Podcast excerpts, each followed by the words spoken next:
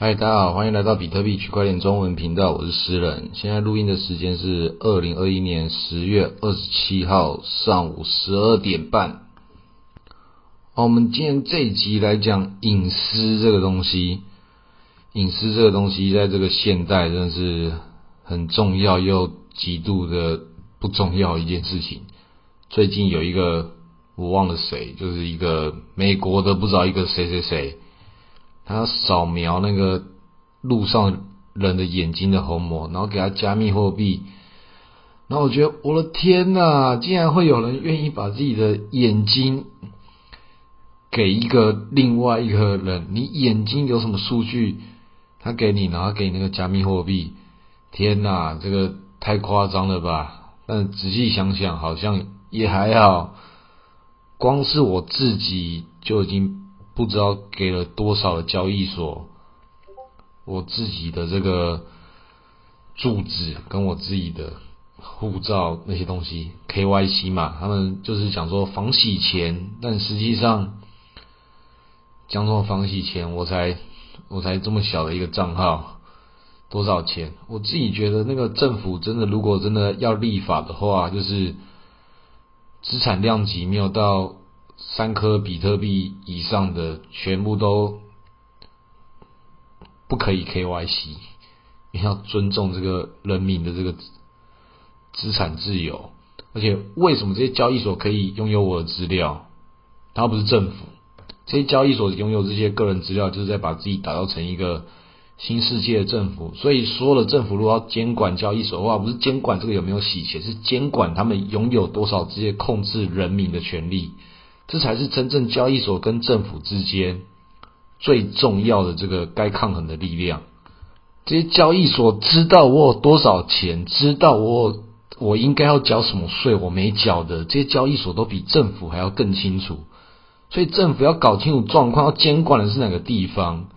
我自己是觉得，那个政府都要进入到交易所这个阶段，我我很建议，就是先把那个客户资料先把它全部删除。因为对我来说，我其实很一直心里一直很不舒服的有一个地方，就是有好多交易所都拥有我的资料。这件事情对我来说，我也我也没有那么多钱，是怕交易所知道。不是，这是一个隐私自由的一个概念。就是为什么一个无关的人会可以知道我的讯息？而且基本上在区块链上面，这些讯息。未来一定有方法，现在可能就已经有方法了，可以把所有的资料变成一个图谱化的，像是 The Graph，这最近涨很多的这个其中一个老币，其实也没有老币，就今年的，但是我已经把它归类到老币了。我当时这记得我的印象中，它是我最后投的一个 ICO，我当时真的觉得这很有可能会成为我最后一个投的 ICO，现在看起来很有可能是我已经。七八个月没有投任何的 ICO 了，而且我投这个 ICO 之前，这个 ICO 上一个更上一个好几个，前面一个我都已经忘了是哪一个。这真的是像那个星际大战的那个最后绝地武士一样，最后的 ICO。好了，我们之后再讨论为什么我会投到这个 ICO，还有这个 ICO 为什么在我看来根本就是送分题，然后涨了二十几倍。那这个待会再讨论，反正 ICO 事情。不好玩，它就是变成阶级制度的，最后就变成跟我们这个 NFT 一样。那我有很多这种 NFT 或是 ICO，我都觉得说没有必要参与。为什么？他们在里面打造阶级。我全部最不喜欢买的这些东西，就是我要协助他们打造阶级，然后我又不确定我能不能成为那个比较高等阶级的。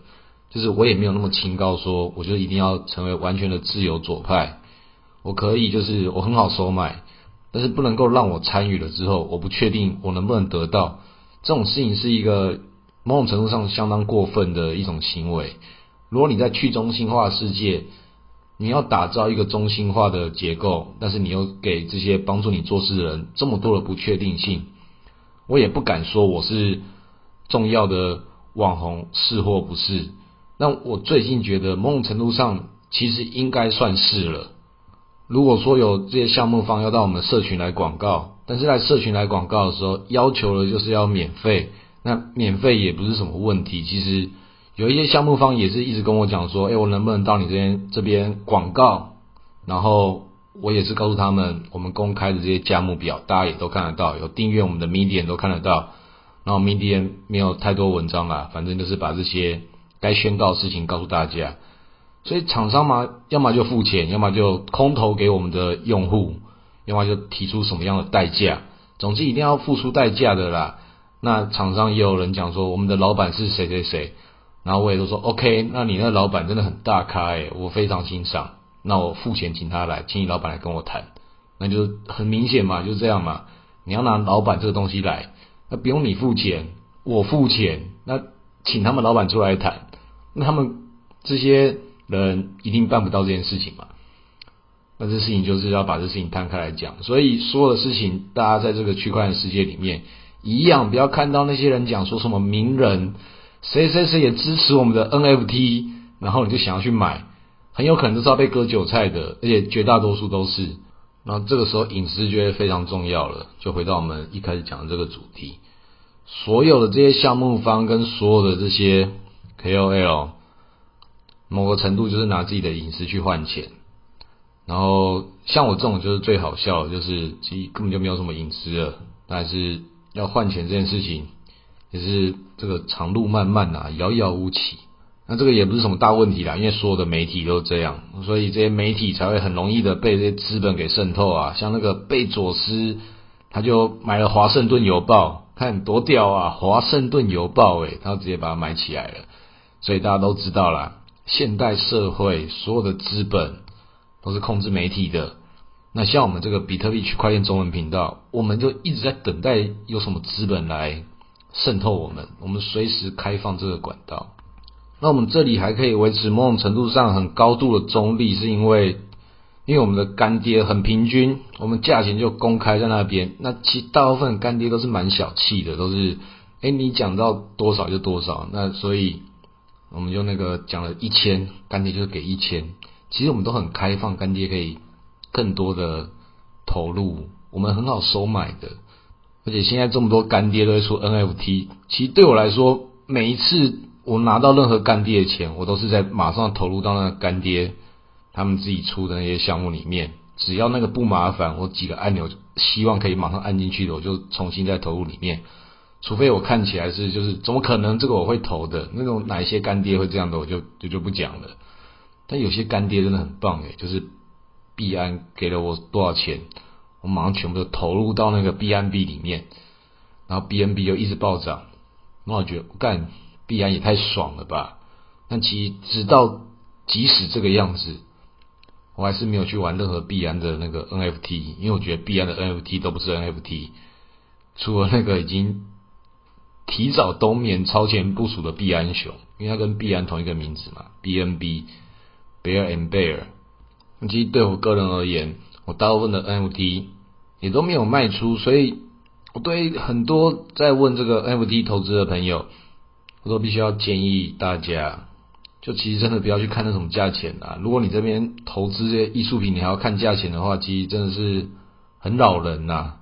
因为对你而言，你真的喜欢什么东西的话，你才管 管什么价钱，有任何必要吗？就只有分你买得起跟你买不起的。那如果你买了，你还要看价钱，你要去对你的小孩去定义说，哎，有多少钱可以把你小孩换走嘛？然后你要去定义多少钱能够把你那个父母、阿妈、老婆，嗯，谁谁谁，你可以去定一个价钱，说，哎，我阿妈多少钱？跟那个魔法阿妈一样，把你阿妈卖掉，你阿妈要多少钱才要把它卖掉啊？啊，有很多人是要花多少钱都没办法把阿妈买回来的，所以这种事情你要先理解什么东西叫做花钱买到跟花钱买不到的。你把这个价值观理清之后，很多事情都很清楚了，但是也很多事情会更加的模糊。所以我也是希望这次的节目也可以告诉大家，这个不要再互相猜测说谁谁有多少钱，有多少比特币，也不要问我有多少比特币，这种是个人隐私的问题。我也只能告诉大家，我跟各位一样都是中产阶级，小康家庭，就跟你国小的时候，大家写那个家庭状况的时候，就是小康，没错，我就是小康家庭。我们家军工教家庭，我们是西南公国中华办事处，一直都是用公务人员的心态，那个建立这个比特币区块链中文频道，就服务大家是一种公仆思维，就这么简单的事情。所以，我们这种那么那种基层的思维，怎么可能会赚大钱？就只是想尽办法的抱好比特币，然后做好一些基本操作。能够赚大钱的，不会像我们这样做什么媒体，跟做什么西兰公国中华办事处。我们这种是一种很朴实无华、浪漫精神，而且我们一切公开透明。你自己真的有心要查的话，一定都查得到。但是大部分人是没有这个区块链知识的，所以不管怎么讲，介绍你要如何去看那个 EtherScan 或是 Blockseer 这种各种的这种区块链东西，所有人早就都没有隐私了。你在演算法之下，隐私这件事情只是看你要如何包装而已。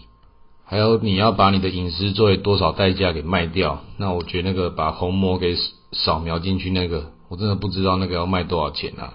真的是很夸张诶。所以大家都很在乎自己的隐私啊。那现在的隐私对很多人来讲，这意义跟价值都非常的混沌不明。那我自己是个人觉得。隐私可能早就已经没有那么重要，因为真的要理解一件事情，没有人在乎你的隐私啊。所以把红魔卖掉的话，我觉得这件事情，它可能变成一个你自己的那个风格跟坚持到哪里。那毕竟也有多少人自己的这个名字都不属于自己的，像是很多那个。在以太坊上面的域名，连 Elon Musk 的名字都不是他自己的，但对他来讲，他早就没差了。他有钱的话，把他名字分分钟买下来，那个买他名字也可以给他。就算他没有的话，他也无所谓。所以你用多少自主权，你用多少自由，那我们还没有到 Elon Musk 这么厉害的话，就赶快先把自己的 ENS 以太坊域名把它买下来。而且现在还可以结合你自己的这个 NFT 头像，它的新的功能，所以 ENS 是一个新的趋势，大家赶快好好的参与，它会成为一个新的力量。那它也是元宇宙，你访问这个世界，你的钥匙，你的 ID，你告诉这个世界你是谁，你是一个韭菜勇者，我是一个韭菜勇者谁谁谁，像我就是韭菜勇者诗人。基人，然后我是在里面的职业是什么？吟游诗人，在里面要取得什么样的武器？在这个以太坊的无尽花园里面进行什么样的冒险？